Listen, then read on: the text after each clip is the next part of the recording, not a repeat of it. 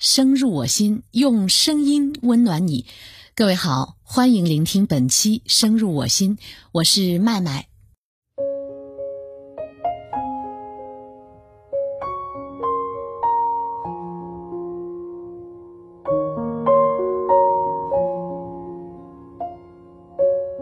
痛里水乡，田园美境，闻梅子满。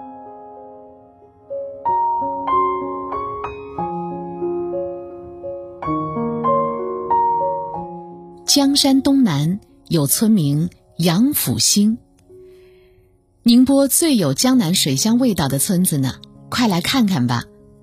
丛教授多次在微信里撩我。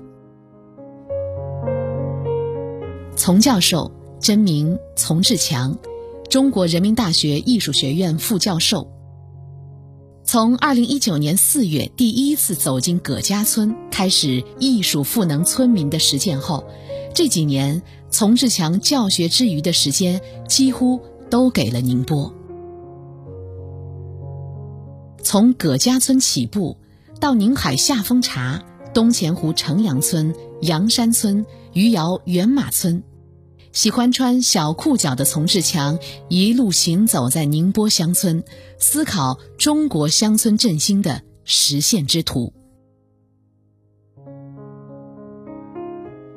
我知道，丛教授让我去杨府兴是有目的的。这几年，我和他因工作而相识，却因为共同的兴趣和情怀而成为挚友。他喜欢我的文字，常邀我帮他想村庄的定调。阳山村，我定下八个字：“福泉山居，杜鹃静谷”，他是喜欢的。下峰茶，我也给了八个字。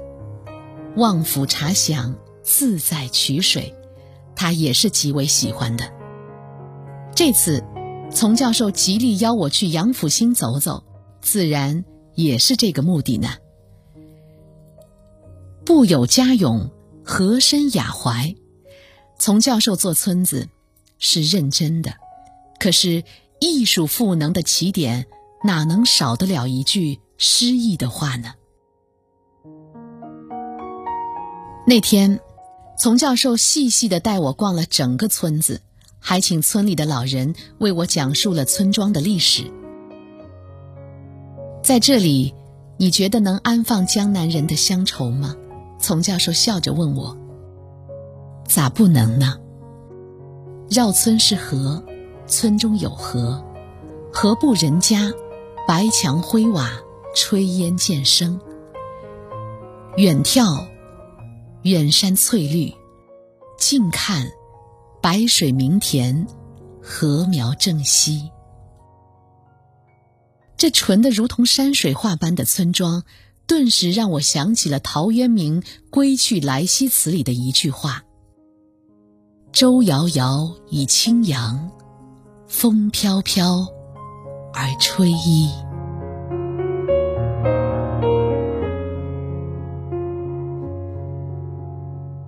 听村里老人说，村子原名朱家洞，古代属于鄞县丰乐乡。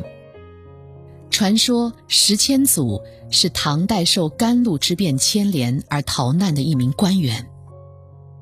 斗转星移，一千二百多年过去了，山河与人世俱早已更替无数代，但我想。一千二百多年前的此地，一定是一个极美的地方。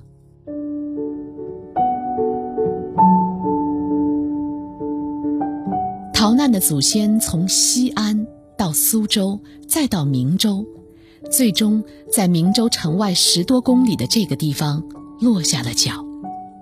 尽管河岔纵横，荒无人烟，但它映入祖先眼帘的那一刻。定然瞬间征服了他的身心。于是，这片土地终于有了人烟，而这个村子也成了如今江山镇的第一个村庄。此后，村庄悄无声息地走到了现在。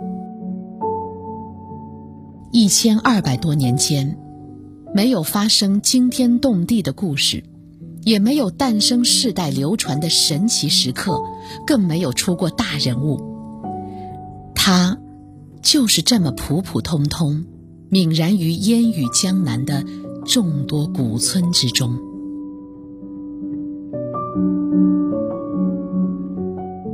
时间就像水一样，漫幻于这个村子的历史中。它带走了无数平凡而琐碎的生活，又将无数平凡而琐碎的生活漫溢于这个村庄的角角落落。千百年来，他始终低调质朴地固守着自己的生活，没有精英主义，唯有平淡如水。和友好尊重。出门见水，那是相伴古村的胡同；远眺见山，那是护佑古村的翠屏。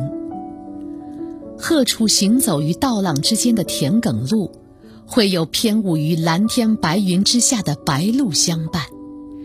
漫步于宛若丹青走的胡同里，不管认识不认识，总会收获友善亲切的问候。一天的劳累，被升起于白墙灰瓦间的袅袅炊烟画上休止符。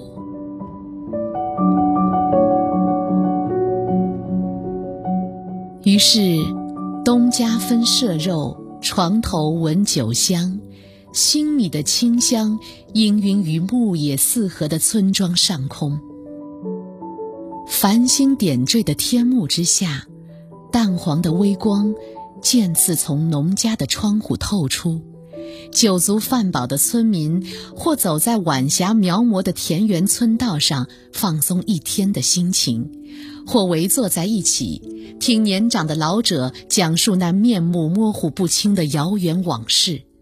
勤劳的村妇蹲在河埠头上，换洗着刚换下的衣物。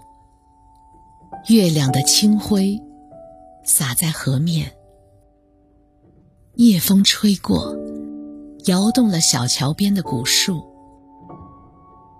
捣衣声和着小舟划过的水声，更给这个水村添了几分别样的宁静。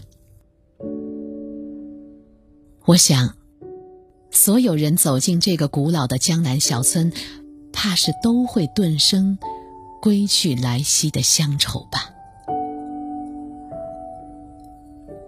痛里水乡，田园美境。想到此，我脱口而出：“痛里水乡”是对村庄历史和现状的尊重。也代表着江南特有的静谧平淡的烟火气。田园美境，如此诗意的田园生活，难道不是所有人都在向往的美好乡愁吗？